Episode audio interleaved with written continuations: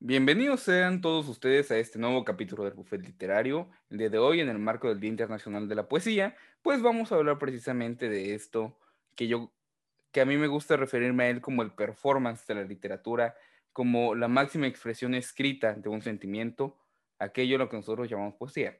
Y como siempre, en este podcast no me hallo yo, yo solo, sino que me hallo acompañado por dos grandes personas. Número uno, hoy nuestra enciclopedia este, lírica. Tere. Ay, hola. Bienvenidos. Eh, estoy muy feliz de estar aquí. Estoy muy nerviosa, la verdad, porque es como mi primera vez estando aquí de esta manera. Entonces, discúlpenme por lo que vaya a suceder, pero ok. Y también me hallo aquí acompañado, como siempre, por Lore. Ah, gracias, Carlos. y bienvenidos todos. Espero les guste este nuevo episodio de poesía donde aprendan, porque la poesía es para aprenderse, siempre hay algo nuevo que aprender y donde queden muy satisfechos por toda la información que les traemos. Espero que les disfruten. Y primero que nada, quiero preguntar a la persona que más lee poesía en, en esta sala, eh, a Tere, dinos, ¿qué es para ti o qué, cómo definirías la poesía? Ok, eh, alguna vez escuché decir que la poesía es como un golpe de belleza y yo creo que esa definición me gusta un montón porque pues sí, la poesía es como revolucionaria por naturaleza, ¿no? Tiene siempre algo de revelación, es un fenómeno del lenguaje y pues eso, a la belleza se le siente con todo el cuerpo, ¿no? O se le presiente. Yo en lo personal, bueno, hay, un, hay una canción que me gusta mucho, que es rap, pero tiene por ahí un sampleo. Las personas que saben de música me entenderán. Bueno, eh, la canción se llama Los Ojos Cerrados, es de Rapsus Clay, y, e inicia precisamente con alguien hablando de la poesía, que está en un tipo de entrevista, ¿no? Y dice, ¿qué es para ustedes la poesía? Y esta persona lo define como, a ver, lo voy a leer de la siguiente forma. Muy bien que lo proponga porque en realidad todo lo que importa y vale en este mundo, es decir, lo que legitima nuestra condición de hombres es lo poético, sea en palabra, sea en artes plásticas, sea en actitudes humanas. No vale la pena referirnos a lo que significa poesía, pues la palabra poesía significa creación. En realidad, la poesía es la posibilidad de ser real del hombre, la posibilidad de creación. Estamos hablando del lenguaje cuando hablamos de poesía pues la poesía es un fenómeno, desde luego, lingüístico, pero la ordenación de palabras. Porque al final del día la poesía es eso, la poesía es otra forma de expresar de ser humano, porque ya lo hemos dicho en este podcast, así como la literatura también plasma a nosotros, es increíble, es increíble cómo las personas, los poetas en este caso, pueden llegar a plasmar un sentimiento. Y nosotros estamos usando la poesía constantemente en nuestra vida diaria. Estamos hablando siempre metáfora, sobre todo también en México, donde tenemos cientos de refranes y donde inclusive tenemos los albures que tienen hasta cierto punto un carácter poético en algunas ocasiones, el juego de palabras, los dobles sentidos, las ironías, toda esta cosa que hace la poesía. Y además, una persona enamorada siempre recurre a la poesía. E inclusive una persona no enamorada también recurre a la poesía. La música es poesía con música, valga la redundancia, de fondo es una poesía más melodía, una poesía más armonía. Eso es la música. Y la vida humana siempre va a ser poesía, porque siempre tratamos de ver el carácter de lo bello, de lo excelso. Pero así como tendemos a irnos por los extremos, sobre todo en la poesía, que no solo vemos lo bello, lo exceso, lo, lo magnífico, sino que también la poesía retrata el carácter de lo triste, de lo melancólico, capta lo más puro de la esencia del ser humano transmitido en palabras, capta desde el fondo de el corazón o de la conciencia propia que tiene el ser humano para poder transmitírselo a otro. Porque la poesía también nos transmite demasiado. Creo que es de los géneros literarios que más transmite en el momento de leerse. Es muy raro que la poesía no transmita porque ese es su fin último. Transmitir un sentimiento, expresarlo en palabras. Y muchas veces es muy fácil sentirnos identificados en la poesía, así como nos podemos sentir identificados también con la música y con otras cuestiones de índole lírica. La poesía, de hecho, es precisamente uno de los primeros lenguajes que desarrolla el ser humano en el sentido de la forma de la palabra escrita. Mucha de la literatura escrita antes se escribía en verso en lugar de en prosa. De hecho, si no estoy mal, el cantar del music se escribe también en verso. Muchas de las cuestiones primigenias del ser humano se escriben en verso. Eh, anteriormente, pues tenemos los salmos, por ejemplo, en la Biblia, el cantar de los cantares. Muchas noticias, sucesos y demás se relataban por medio de estas cuestiones, se relataban por medio de la lírica. Aquellos momentos en los que los trovadores eran la voz de los sucesos, eran los reporteros lejanos en el tiempo, pues también nos hallamos en esta situación en la que la poesía ha sido a lo largo de la historia de la humanidad un medio de transmitir, sobre todo.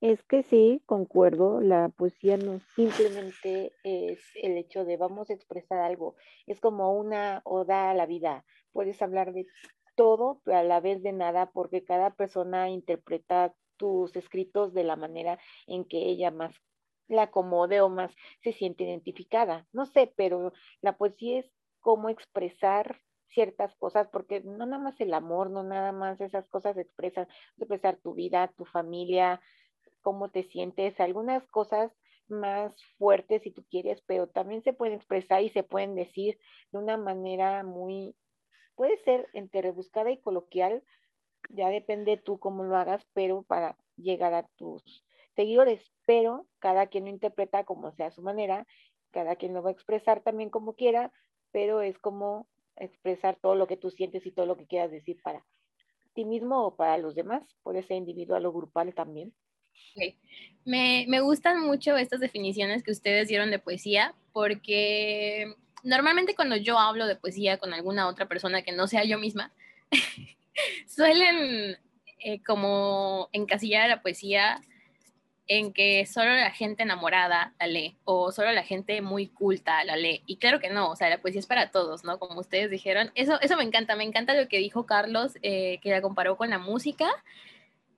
Ay, estoy muy feliz de estar hablando de poesía. y pues eso, la, la gente cree que, que la poesía es un lujo, ¿no? Un privilegio. Y no, entender la poesía como un lujo nos condena a vivir desalmados. Eso lo dijo Andrés Neumann. Es que sí, o sea, la poesía ha cambiado. En un inicio, obviamente, como muchas cosas, como la literatura en sí misma, era un lujo. Antes solo los reyes y los grandes cortesanos podrían darse el lujo de tener libros de poesía y demás. Sin embargo, pese a que mucha gente lea libros a día de hoy, no termino de comprender por qué la poesía es un poco dejada de lado. O sea, cuando vemos los grandes bestsellers, solemos ver novelas siempre vemos novelas, pero rara vez vemos poemarios. ¿Por qué no lo sé? Y más en México, que tenemos una gran este, cantidad de, poetas a lo largo de la historia, ¿no? Tenemos a Salvador Díaz Mirón aquí en Veracruz, tenemos obviamente a José Emilio Pacheco, tenemos a varios grandes autores de poesía en nuestra nación, y e irónicamente es uno de los géneros más este, olvidados, más dejados en el rezago muchas veces por el pópulo, y esto es algo que me parece extraño. ¿Por qué la gente consideraría que la poesía es aburrida cuando la poesía realmente trata de reflejar las cosas desde otro punto de vista? Eh, la poesía es llevarte a los extremos, es llevarte al punto de maximizar algo. Por eso digo que es un performance, porque toma un sentimiento de alguien y lo lleva a un punto tan grande que a veces suele ser confuso inclusive. No creo que sea como dices, o sea, es que, ay, ¿por qué es tan complicada? ¿Por qué. No, siento yo que como cada quien lo interpreta como quieren y como cada quien hace lo que quiere en cuanto a poesía, pues no creo que sea como que muy entendible. Y aparte, yo creo, no sé tú, no puedes como que comparar un poema o un poemario con un libro. Son estructuras, o al menos yo que lo veo desde afuera, porque no es un género que yo recurra mucho, son libros o situaciones muy distintas, me imagino. Y sí, tiene razón, no entiendo por qué en México no se toma mucho en cuenta, porque nuestra mayor exponente es Sor Juan Inés de la Cruz, desde los tiempos del el virreinato, es la primera que escribe poesía como una representante de México. Entonces, también es muy dado a que no la vean, no la escuchen.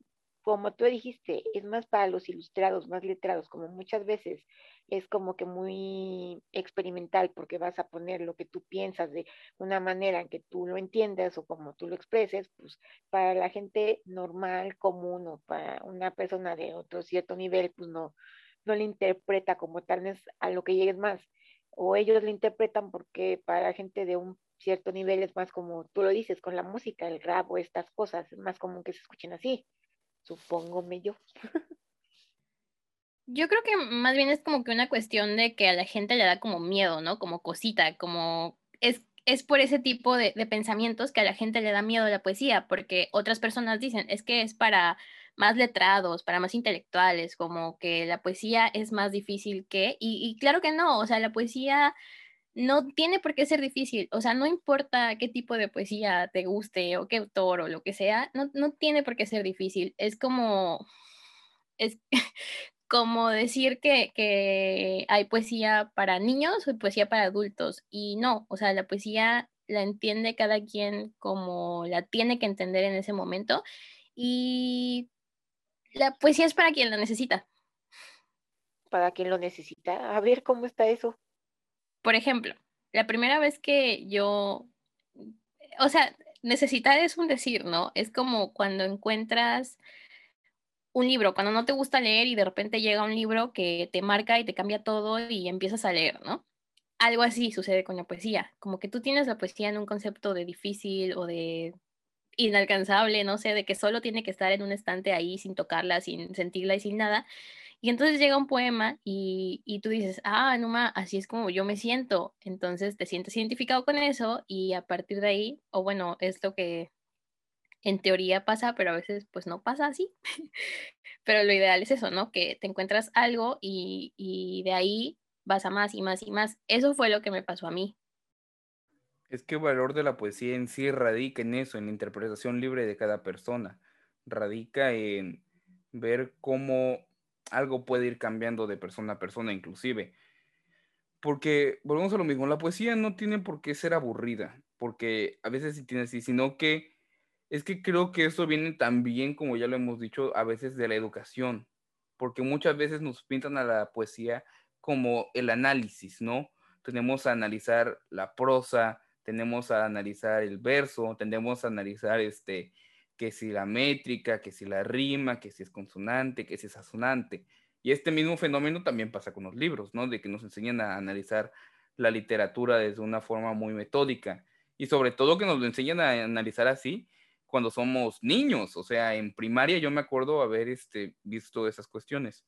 De hecho, en primaria me sucedió un hecho de que la mamá de un compañero precisamente tomó la iniciativa y en alguna ocasión fue a leer un, un poema de Amado Nervo a la clase, pero ella lo interpretó, porque la poesía, eh, por lo menos para darla a conocer, no, no es solo leerla por leer, no es algo que puedas leer de corrido, sino que además también se tiene que hacer una especie de performance, se tiene que tener una actitud al pararte y declamar poesía, porque el declamar poesía también es un arte y también lleva este, algunas situaciones que van a ser que la lectura de ese mismo poema o que tu interés hacia ese género, como es la poesía, aumente o decrezca también, porque no es lo mismo alguien que lea dándole eh, la acentuación y el tiempo que debe ser para leer un poema que realmente te motive, te, te den las ganas de seguir leyendo a alguien que pues simple y sencillamente le ha desganado como si estuviera ahí por obligación hablando como que de esta forma. Tiene que tener pasión, y de muchas veces, al menos yo que he escrito poesía, muchas veces es necesario que tú leas tu misma poesía. ¿Por qué? Porque nadie, va nadie más va a, va a interpretarlo de la misma forma que tú mismo que lo escribiste, ¿no? Porque cuando tú lo escribes, eh, voy a hablar desde mi perspectiva, cuando yo escribo, eh, yo siempre trato de escribir eh, de golpe, en el sentido de que tengo que escribir al momento, tengo que escribir todo de corrido. De hecho, muchos de mis borradores iniciales eh, tienen letra de doctor, entre comillas, ¿no? De que es muy curveada, es muy seguida, porque cuando yo escribo, tengo ese sentimiento a flor de piel y cuando trato de plasmarlo, a veces es tan fuerte o es tan potente que simple y sencillamente mi mano se dibuja por encima y yo mismo tiendo a interpretar. Y, y se siente la conexión de cuando lo leo yo a cuando alguien más lo lee porque también me ha pasado que le he dado a leer poemas a mis padres en alguna ocasión o a algún amigo y, y simple y sencillamente me dice que no lo comprende. Y es entendible porque también si tú estás leyendo poemas tristes en un momento en el que estás muy feliz, quizá no lo vas a ver de la misma forma. Por eso también estoy de acuerdo con tener en el sentido de que la poesía llega cuando tiene que llegar. Muchas veces la poesía tiene que llegar cuando tú estás triste y encuentras precisamente, como bien menciona Tere, esa conexión de que, oh, mira, esta persona habla de lo mismo de lo que yo estoy pasando, esta persona me entiende. Y creo que el sentirte comprendido, el sentirte este, hallado o reflejado en las palabras de otra persona es lo que da valor y lo que hace que precisamente te internes en la poesía. Porque sí, yo quizá no he leído mucha poesía más allá de poesía este, futbolera, que quizá es una recomendación que tengo a título personal, ¿no? Eh, que lean poemas de fútbol. ¿Por qué? Porque el fútbol también es eso. El fútbol es la máxima expresión de un sentimiento. Eh, y cada, el, el gol mismo, podríamos decirlo que es poesía. Muchas veces los narradores de fútbol tienden a decir que el fútbol es poesía o es arte por el hecho de las situaciones y el contexto y la magia que suele hacer, porque hay cosas que no se hacen todos los días. Hay cosas que suceden cada cuatro años en el caso del Mundial, por poner un ejemplo. Y cuando algo pasa en esos, en esos periodos transitorios, eh, tendemos a verlo. Gente como Eduardo Galeano en el fútbol a sol y sombra hace mucho uso de el verso en prosa. Eh, ¿A qué me refiero? Mucho de lo que escribe Galeano en precisamente el fútbol a sol y sombra, pese a que es prosa, se pudiera leer como verso porque Galeano tiene una capacidad increíble de, de escribir y es precioso leer ese libro. Cualquier aficionado al fútbol puede leer Sonetos Futboleros también, que es un libro que he estado leyendo últimamente. Y todo esto te habla de un sentimiento colectivo.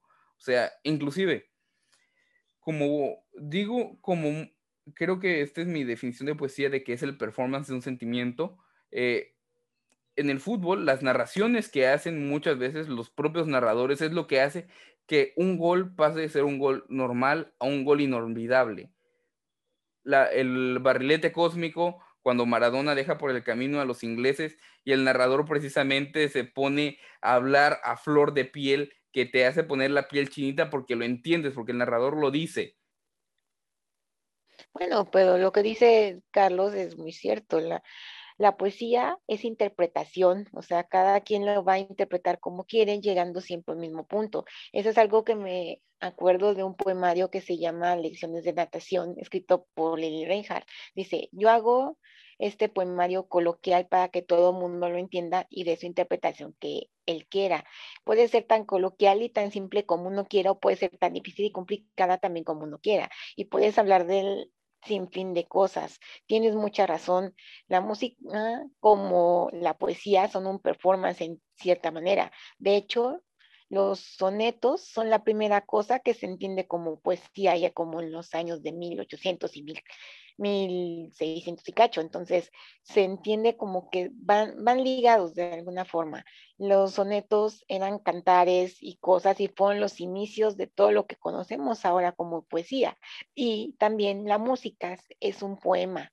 Yo escuché uno de mis cantantes favoritos, Diego Torres, dice, la poesía es como un soneto al alma, es como una papacha al corazón que te llega, y tienen razón, sí es cierto, te llega cuando debe de llegar para ayudarte, reconfortarte o simplemente para darte un momento de distracción. Y sí, sí, es muy cierto, la poesía se puede interpretar y decir de las formas más diversas que se quiera, ¿no? Sí. Es que siento que la complicación que muchas veces las personas notan al leer poesía es el todo el adorno y la floritura que hace el mismo poeta en su obra. porque no habla en el sentido literal o descriptivo al cual estamos acostumbrados, sino habla desde los ojos del alma, habla desde los ojos del sentimiento, del corazón mismo. Es, es la emoción pura.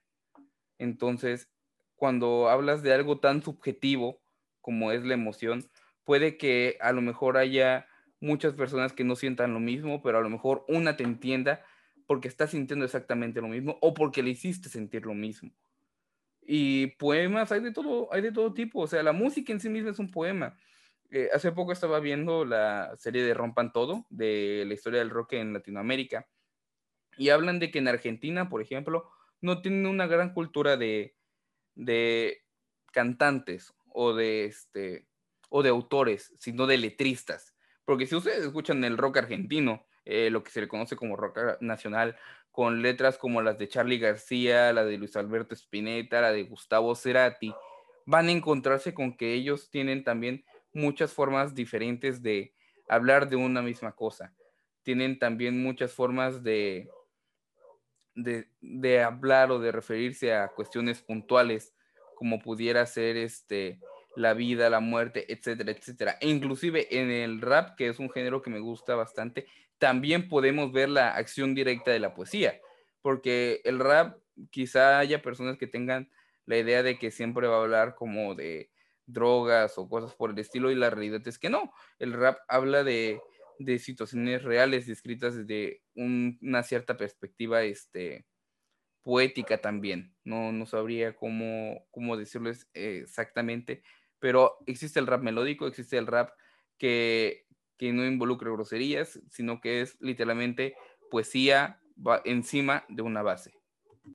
Y de hecho, en el rap o en la música es un poco más complejo que en la misma poesía. ¿Por qué? Porque ahí a la hora de rimar, un amigo me comentaba, porque tenía un compañero en la prepa que era muy amante de esto y escribía rap, me decía, hay dos formas de rimar en la música.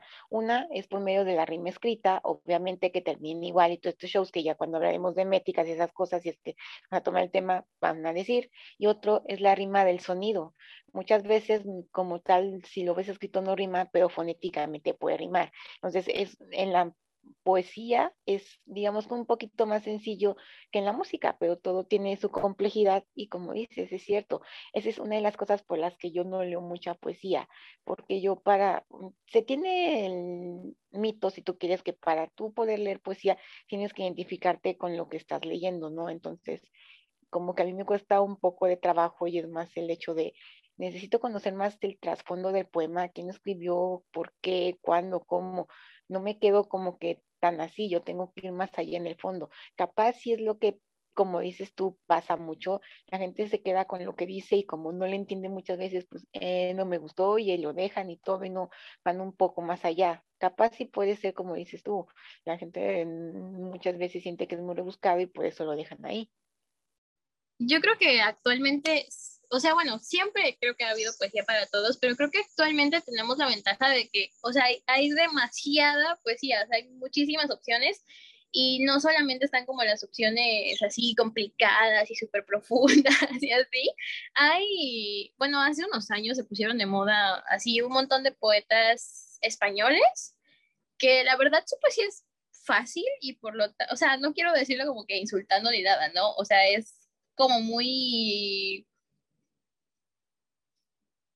¿Me pueden decir una palabra que no sea fácil? Muy fluida. Sencilla. Mm, es que no, tampoco. O sea, como que. ¿Coloquial?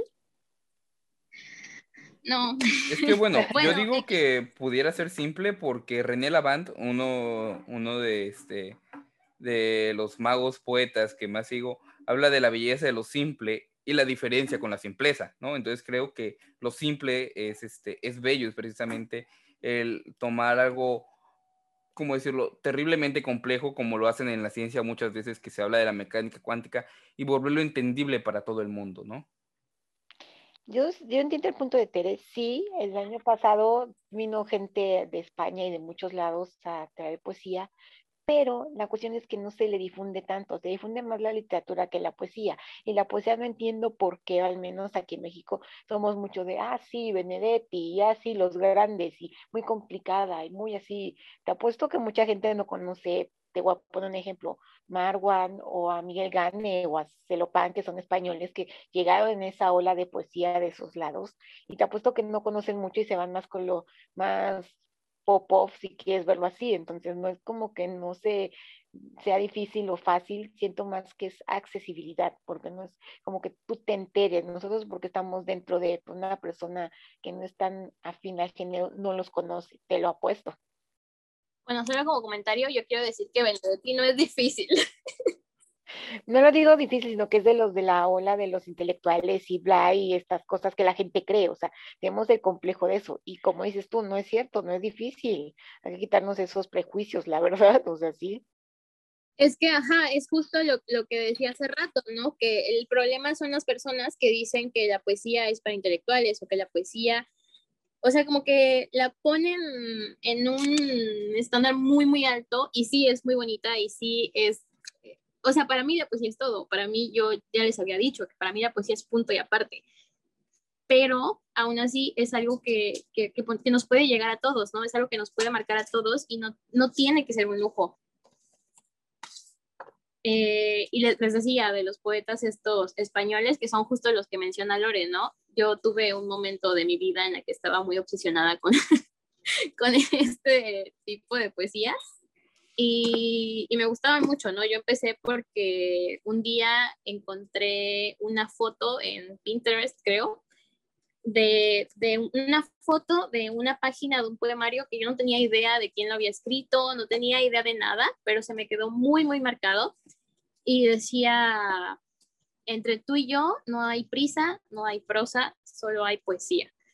Y, ah, entonces un día yo descubro a Diego Ojeda y compro uno de sus poemarios que se llama A pesar de los aviones y me encuentro con ese poema. Entonces para mí fue un encuentro mágico que tenía que suceder porque pues yo muchos años antes había leído el poema, ¿no? Que estaba en ese poemario y a partir de ahí empiezo a consumir como que otro tipo de, de poesía que no era la que yo consumía en ese momento.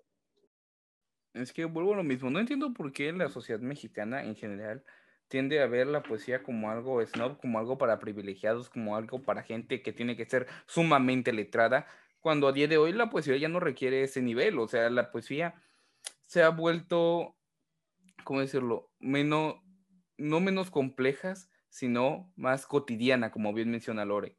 Eh, porque es ese punto, o sea, tiene mayor cercanía con nosotros, tiene cada vez este, ese punto más de cotidianidad porque ya no solo hablan de los sentimientos, hay, muchas, hay muchos poemas que he visto que hablan de cosas simples y sencillas como puede ser el lápiz, como la herramienta del poeta, el papel, el trazo en el cual el poeta dibuja su obra, sobre el cual pinta, ¿no? Entonces, hay ese fenómeno que también hay como que de, de cotidianismo, no sé si sería la palabra, si exista siquiera, pero como buen poeta, este, debo inventar palabras.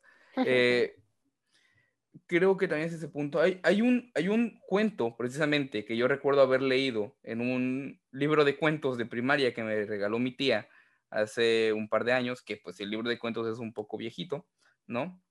Obviamente de cuando ella iba a la primaria. Y habla del hombre que inventaba palabras y se refiere al poeta como ese hombre que inventa palabras. Porque habla de una ciudad en la cual solo había 100 palabras y toda la gente hablaba con solo 100 palabras. ¿Por qué? Y muchas veces la gente no se quedaba sin cosas que decir porque nada más tenía 100 palabras en todo su vocabulario. Hasta que un día un rebelde, un antisistema, llega a la ciudad y se empieza a poner a hablar. Y entonces toda la gente, sorprendida por su capacidad de hablar, se reúne alrededor de él para escucharlo declamar sus poemas. Pues poeta lo llamaban, ¿no?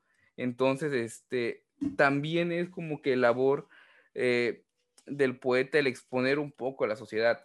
La sociedad habla a través del mundo y los poetas muchas veces, inclusive en Malcolm el en medio, eh, hay, este, hay un capítulo en el cual hablan del baile, ¿no? De el baile final que Malcolm organiza una especie de baile secundario, ¿no?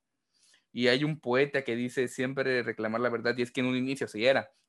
Los poetas son precisamente los primeros periodistas, las primeras personas que van, buscan un hecho y lo hacen entender para el pueblo, porque eso es, eso es algo que irónicamente es irónico, valga la redundancia.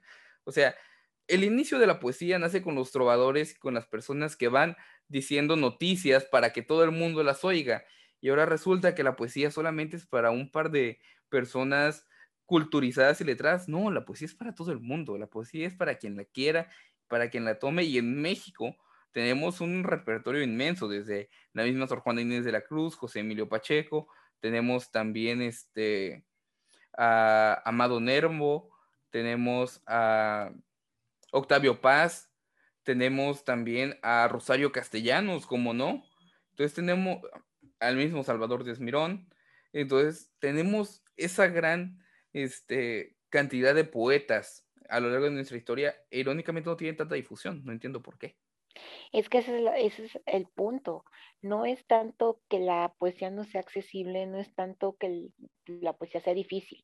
El problema aquí es el estigma que se le da de complicada y que no es muy accesible para todo el mundo. Y de hecho, ahorita que lo dices, hay poesía para todos los gustos, géneros y cosas. Hasta he visto poesía infantil, o sea, hasta desde pequeño puedes empezar a escuchar poemas y todo esto, pero te lo ponen o se tiene el estigma de que es muy complejo y muy aburrido, entonces no se le da la visibilidad que quisiera uno, porque como les vuelvo a repetir, nosotros estamos en todo este mundillo, porque nos gusta y porque los libros y los libros van de la mano con, pero no es tanto así como que una persona mm, que no está dentro de esto lo sepa. No entiendo por qué nada más se dan exponentes como los que dice este Carlos y no llegamos a otros más sencillos. Que en poesía infantil, mi querido Chascas, Cocinacio Valenzuela, tiene un, un poemario. O sea, sé que siempre les ando recomendando ahí en el club su libro de Mi abuela loca. Y Mi abuela loca tiene una parte muy infantil donde le enseña a los niños qué es la poesía, porque se supone que está la abuelita con su nieto y le dice, a ver, dime tú cómo es el cielo sin decirme que estás hablando del cielo. Empezando desde ahí empiezas a hacer poesía, empiezas tú a diferenciar las cosas, a decir las cosas sin tener que decirlas.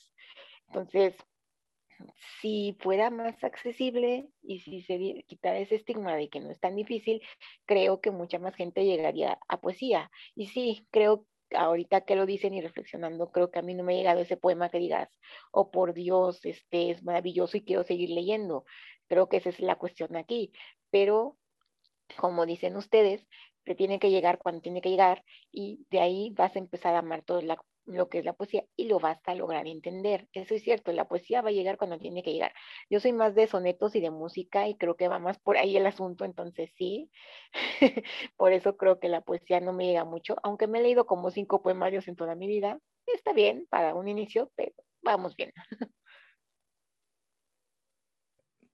Y como ya he dicho, también la poesía está presente en, la cotidianidad mexicana por el hecho de que tenemos el albur. O sea, mi padrino, en paz descanse, mencionaba que el albur a día de hoy pues se ha vuelto un poco más grosero. Obviamente, eso no me duda. Sin embargo, también hay albures que tienen una picaresca y tienen una, una forma de hablarse, ¿no? Que incluso, inclusive puede llegar hasta ser poético porque el albur en ese juego de dobles sentidos, en ese juego de palabras, eh, siempre busca como que ese sentido y, es parte de la sociedad mexicana. O sea, yo no conozco albures fuera de México, eh, pero lo es. O sea, el albur puede ser una forma de poesía, una forma de poesía muy cotidiana, muy de, muy de, de muy barrial en su inicio, porque a día de hoy pues ya se ocupa en todos los contextos, ¿no? Eh, y también surge ahí, ¿no? También ahí tenemos otro ejemplo de que no tiene que ser tan complejo. Mm, ok, no se, no se me había ocurrido con eso, pero podría ser, podría ser más como una parte del chiste, más de la mofa de las cosas de la vida, también podría entrar por ahí, ¿sí?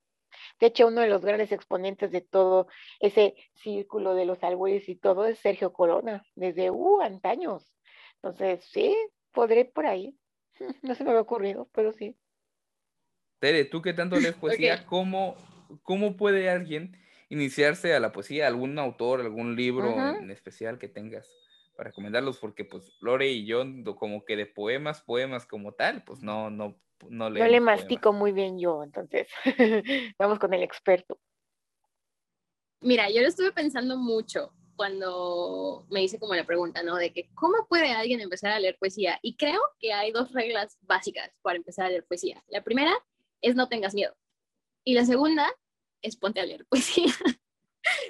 y después me puse a pensar como que, mm, ¿qué, ¿qué, es lo que puedo recomendar si no leo tanto poesía? Pero ya me di cuenta de que creo que sí me gusta mucho la poesía, entonces voy a hablar como que un poquito, poquitito de lo que a mí me gusta leer.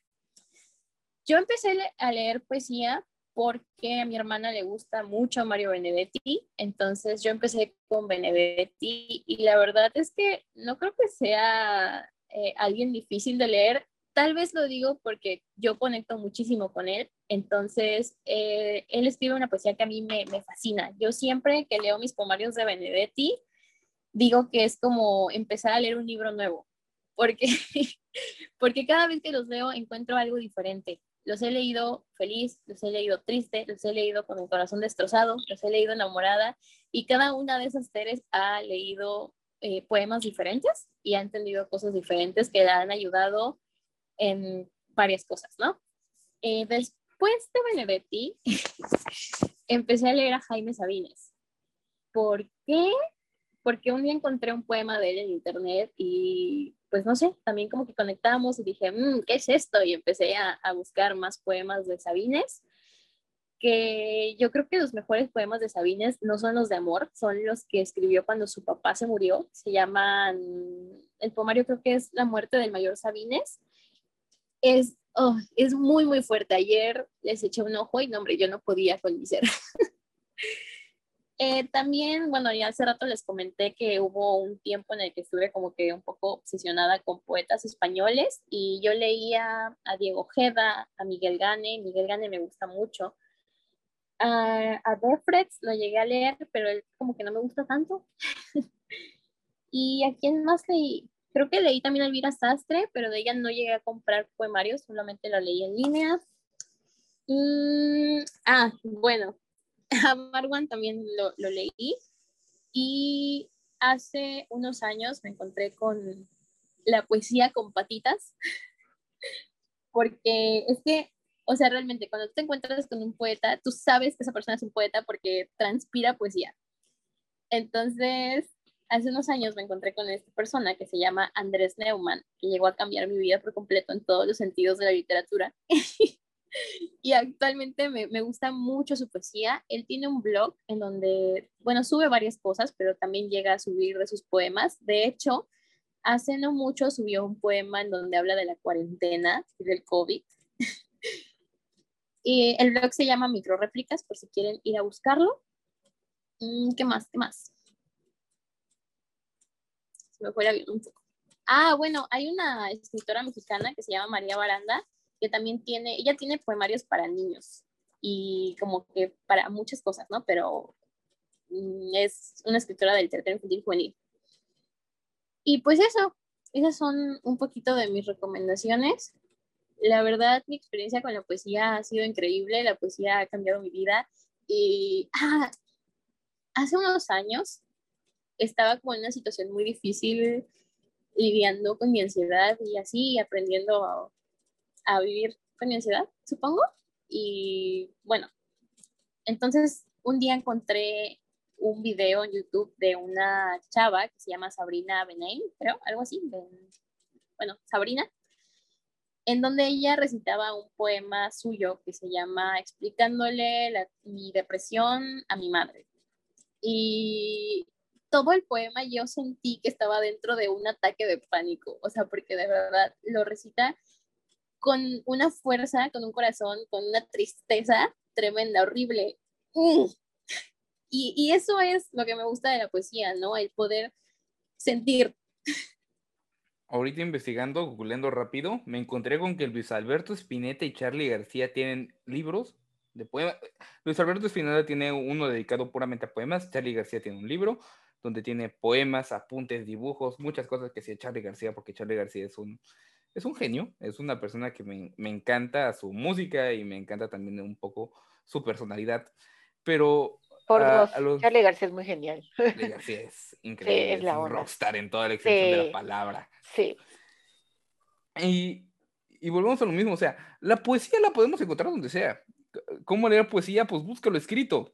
O sea, la poesía la podemos ver en narraciones de fútbol, la poesía la podemos ver en la música, que creo que es la forma más presente. O sea, tú agarras una canción, quizá no de reggaetón, porque las de reggaetón no tienen profundamente tanta poesía, pero, este, por ejemplo, en el movimiento de rock nacional, en el rock argentino, el rock argento, eh, puedes encontrar muchas letras y increíbles que casi se pueden asemejar a, poemas. O sea, Luis Alberto Spinetta, uno de los más grandes representantes de esto, junto con Charlie García y Gustavo Cerati, tiene un libro dedicado a poemas. Poemas de Luis Alberto Spinetta, que no son canciones. O sea, eh, y otra cosa de cómo empezar a leer poesía, pues es que simple y sencillamente es como bien dice Teresa, dedícate a, buscar eso. O sea, yo para este podcast con lo que me preparé fue buscar poemas precisamente fútbol, porque para mí el fútbol en sí mismo es poesía. Eh, puedes buscar poemas de todo tipo. Inclusive hay una chica que nos pasaron el, otro día un video de ella en TikTok que se dedica a, hablar poesía. O sea, ella hace TikToks donde te narra una historia, pero lo hace de forma poética. Incluso si te das cuenta. Eh, en el rap, en el rap sobre todo, este, el rap melódico o el rap represión, que son las dos de las corrientes que más que suelo escuchar, el rap melódico más tirado como esta situación melancólica o de, o de amor, y el rap este, represión, o no recuerdo con qué otro nombre se le conocía, rebelión, creo, que también habla un poco de cuando se busca eh, hablar o exponer lo que hace el sistema, ¿no? Que se dio mucho tiempo de esta ola, por ejemplo, aquí en México, tras la salida de Salinas y la llegada de Cedillo, con ese asesinato de Colosio por ahí, de por medio, en, en esa época muy, este, muy temblorosa en México, que si bien no me tocó vivir, soy consciente de ella, ¿no? Entonces también podemos encontrar por ahí eh, poesía que retrate la realidad un poco más fielmente, eh, porque no es, solo, no es solo la metáfora y la analogía, mucha poesía también habla desde el punto de vista literal, y quizá al tratarlo como metáfora se puede perder un poco el sentido, ¿no? Sí, sí, buen punto. Si quieres leer poesía, atrévete. Nunca vas a saber si es difícil o fácil o si no es para ti si no lo intentas. Entonces, hay muchos exponentes desde música, desde algunos youtubers, como es mi caso, porque yo llego a poesía por dos personitas. Una es Celopan, no sé si lo conozcan, este booktuber español. He leído dos de sus poemarios y me, me gustan. No es como así de, ay, conecto con él o wow, pero los he leído, me gustan, entiendo al, contexto a que quiere llegar y es muy bonito. Por otro lado, también hay una poeta que leí su poemario, que es Romina es una poeta dominicana, y es muy bonito porque ahí me di cuenta de que la poesía no solo es hablar del amor y de cómo te sientes y todas estas cosas. Puedes hablar de la muerte, puedes hablar de la vida, puedes hablar de muchos temas muy diversos. Esa es una. Y tengo gente muy cercana que también escribe poesía. Por ejemplo, uno es Carlos, aquí nuestro este Cuarón, él escribe poesía. La semana pasada, cuando estábamos hablando de hacer este podcast, nos compartió poemas, también es muy padre. Y tengo un amigo que es Daniel Bosé, que el año antepasado, 2019, sacó su poemario, que también es muy bonito. En ese caso, creo que sería con el que más me pude identificar, porque, como les digo, en mi caso soy medio extraña, porque tengo que conocer más el contexto que va atrás del poema. Entonces, como conocía él, conocía cosas que ponía él, porque en ese caso, ese poemario era muy de él, ponía cosas que le gustaban, cómo se sentía. Hasta tiene una serie que le encanta mucho, que es este coreana o algo así, y hablaba de eso en un poema y dije, ah, no, pues sí, sé a qué se refiere porque sé que le gusta y me comenta a veces, ¿no? Entonces, de eso, de su música, de cosas, entonces es muy padre, puedes plasmar quién eres en un poema sin tener que decir exactamente qué eres tú, y eso es lo padre de la poesía, cada quien imaginar lo que quiere, ¿no? Entonces, creo que en mi caso sería un poco más experimental, pero sí, si tú quieres leer poesía, atrévete, llega, léelo y disfrútalo, no tienes que saber exactamente qué dice, trata de interpretarlo como tú quieres y que llegue a tu corazón, porque esa es otra de las cosas que me gustó mucho, porque también em, llegué a otro poemario que es de Miguel Gane, habla sobre el amor y muchas cosas de al amor y desamor, porque yo una vez estaba en YouTube y encontré el canal de una chica, que no me acuerdo cómo se llama, y estaba recitando poemas de él, y yo dije, ah, pues qué bonito, qué padre, descargué, no lo leí completo, ese sino me leí como dos, cuatro poemas, si ustedes quieren, pero sí, o sea, aprendí que se puede hacer poesía de lo que quieras. Y ahorita que dice que Charlie García pues, tiene poemario, lo voy a buscar, bueno, tiene un libro y dices, oh, por Dios, a mí me gusta también mucho la música del rock. Yo soy más de la movida madrileña que se le llama toda esta música del rock que llegó como a principios de los 80, más o menos ahí España. sí también soy de mucho rock argentino, pero el caso aquí es que si quieres escribirla, si quieres leerla, como tú quieras, va a llegar tu momento, pero disfrútala, investiga, ya que no hay como tal la posibilidad, ya tenemos internet, poesía y te va a salir un montón de cosas. Tú mismo búscala, no hay ninguna bronca y disfruta, que eso es lo más importante, trata de interpretarla como tú la sientas. Y como diría uno de los grandes poetas de nuestra generación, atrévete, residente, calle 13. Puede sonar a broma, pero, no, pero es eh, cierto, el, sí el, decir, el decirte atrévete, una palabra en sí puede ser poesía, por el contexto en el que se da. Ve, o sea, una palabra puede significar mucho.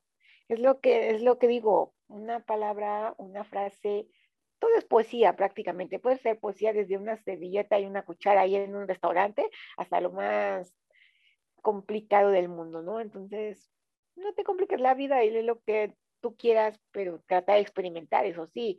Y cuando llegues al poeta que te gusta, disfrútalo.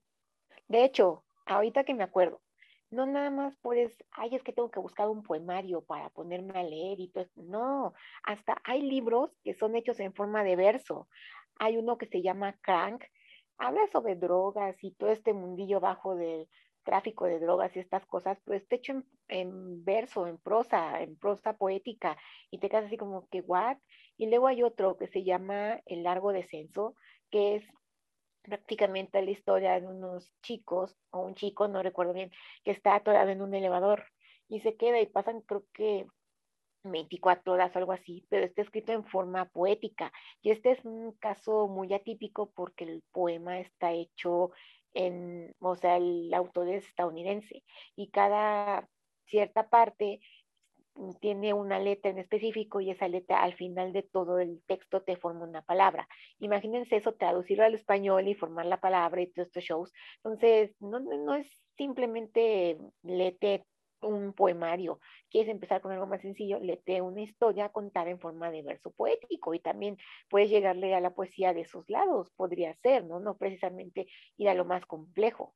Ahora que recuerdo ese punto. Es que es, es, lo padre de la poesía, ¿no? Que es como que ya bien experimental y entonces tenemos no solamente como que los típicos poemarios, los clásicos poemarios, ¿no? Hay también, por ejemplo, me acordé como que de este formato que es como si fuera mm, la cajita de un CD, porque de hecho tiene un CD adentro, en donde los poemas son canciones, o sea, los poemas que escribió Marwan en apunte sobre mi paso por el invierno, son canciones. Y eso lo hacen mucho también los poetas españoles, ¿no? Que, que sacan sus poemas en forma de canciones o que sacan canciones y ponen ahí mm, pedacitos de sus poemas. Y también en, en Spotify hay muchos poemas de Benedetti leídos por Benedetti, entonces por si no quieren ponerse a leer y prefieren escucharlos, también esta es opción y estoy segura de que hay muchos otros poetas también hay youtubers que, como dice Lore, ¿no? Que suben videos y leen poesía. Yo lo he hecho con poemas de Benedetti. Hasta TikTokers que leen poesía hay a día de hoy. Entonces realmente hay para todo. También hay muchos videos de Andrés Neumann leyendo sus poemas y la verdad, amigos, eso es una joya, se lo recomiendo 100%. Andrés Neumann es, es poesía con patitas poesía con patitas, ¿por qué le dices así? Porque, porque yo siento que todo lo que dice Andrés es poesía, o sea, que, él, él es poesía. Entonces, por eso él es la poesía con patitas. Es que precisamente hay personas que tienen esa capacidad de, de que todo lo que hablan parece bueno, o sea, en el sentido de que lo hablan de, con un lenguaje y de una forma que lo hace parecer este, poético realmente. O sea, lo sé porque hay personas que son así. Y todos en algún punto lo somos también. Si todos en algún punto somos poetas aconsejando a alguien más este, y hablando con otras personas. Porque me ha pasado, no quiero sonar presuntuoso, pero me ha pasado que en alguna ocasión un amigo me pide consejo y yo me extiendo a hablar y por ahí sale una o dos frases puntuales, ¿no? Que que después no recuerdo haber dicho, pero siempre me dicen como que, oye, esta frase que dijiste, eh, como que me ayudó, me marcó, etcétera, etcétera. Y es como, ah, mira, qué, qué, qué bien. Y creo que todos en algún punto lo somos, ¿no? Todos aconsejando a alguien somos en cierta parte poetas, porque también trata de ponernos en el papel de otro y trata también de explicar todo lo que sucede, ¿no? Y precisamente eso nos lleva a, un último punto para cerrar, que es, bueno, si hay alguien escuchando este podcast que quiera leer poesía, que es que quiere escribir poesía, es precisamente el cómo escribir poesía. Eh, yo escribo poesía, no, no, o sea, no, no soy Mario Benedetti, no soy Andrés Neumann, no soy quizá alguien con, esa capacidad, vaya, pero de, por lo que me han dicho algunas personas soy bueno, no sé a qué nivel de bueno, porque entre buenos hay niveles. Eh, yo diría que no hay, no hay una forma de escribir poesía como que de, de, ley. O sea, no es como que tú llegas a las 7 de la mañana, tú llegas a las, a, a las 2 de la mañana, te sientas, pones café, pones este, un, algo que aromatice toda la sala, este, pones cierto tipo de música y ahí puedes escribir poesía. No, la realidad es que puedes escribir poesía en cualquier momento. O sea, tú toma algo, algo puntual, algo que tengas a la mano y, y trata de decir, como bien decía Lore, trata de decirme qué es sin decirme lo que es. O sea, juega con las palabras, juega con el lenguaje, juega con todo. O sea, y la poesía es también tratar de eso, ¿no? Tratar de inclusive crear palabras, de crear, de describir algo que todavía no existe o que no ha existido la forma de describirlo, ¿no? Porque todos hemos este, hablado del amor, ¿no? En, en el sentido poético, pero hay ciertos tipos o ciertas circunstancias que no todos sabemos describir. O sea, hay, hay un punto, hay unas cuestiones que no, no todo el mundo experimenta de la misma forma. Y como no todo el mundo experimenta de la misma forma, tu percepción puede que sea la de muchos también. ¿A qué me refiero? La poesía es subjetividad, es, es llevar un hecho a otro plano. Es como si estuvieras hablando contigo mismo, porque eso es algo que sí quiero hacerlo mucho hincapié. Eh, cuando yo escribo poesía, nunca la hago con la intención de mostrar a alguien más. De hecho, eh, me importa lo que alguien opina de, mi de mis cuentos cuando escribo cuentos, pero me da igual lo que alguien opine cuando escribo poesía, porque la poesía está hecha para mí. Eh, o sea, cuando yo escribo poesía, la hago pensando en, en lo que yo estoy siendo. La poesía, cuando yo le muestro un poema a alguien, le estoy mostrando una faceta de mí, una parte de mí a otra persona. Entonces, me da igual lo que esa persona opine, porque por muy mal que ella tenga la percepción, estamos hablando de mi percepción. Entonces también es un poco de, no, no, no escribas pensando en qué dirán los demás, sino escribe pensando en qué estás sintiendo tú. Porque a partir de ahí, a partir de esa conexión con lo físico, con lo real, con lo sentimental, con lo puro del ser humano, con lo puro de ti, con tu sustancia, tu esencia y tu estilo, es de donde sale la poesía. esa es mi, recomendación, ¿no? Yo no tengo experiencia, mucha experiencia escribiendo poesía, no es algo que suele hacer, eh, pero hace unos meses entré a un seminario de literatura infantil juvenil en el que uno de los puntos que vimos fue la poesía. Entonces, estas clases las tuvimos con María Baranda. María Baranda transpira poesía esa mujer.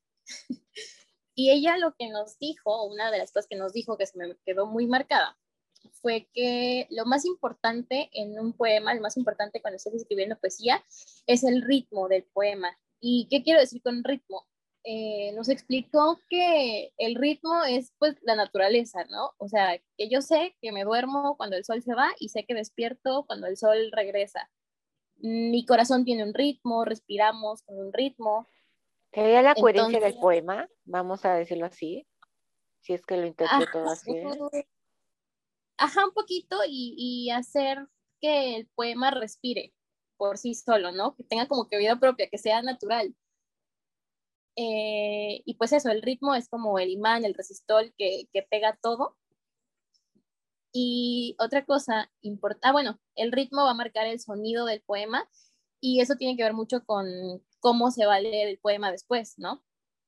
No solo tú como escritor, sino también tus lectores, porque bueno, ya ahí es, entra algo también de que cada quien lo interpreta y lo puede leer como, como sienta, como necesite, como crea.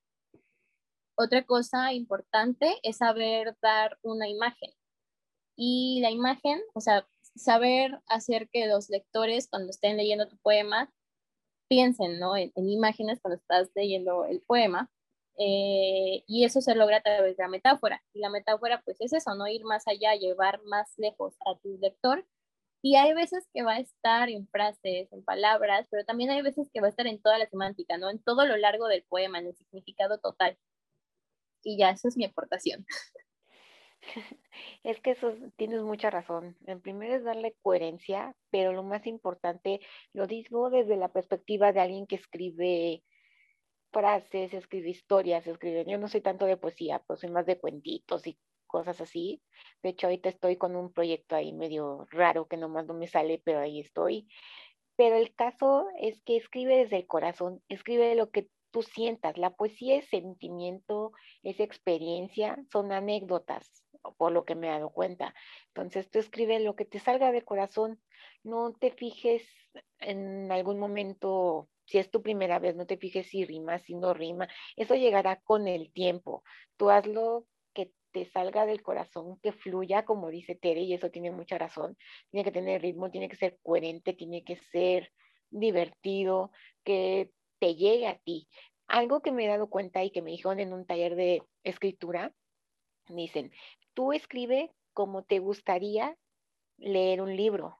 Por eso tú debes de escribir las cosas como tú lo sientas, porque el primer juez eres tú.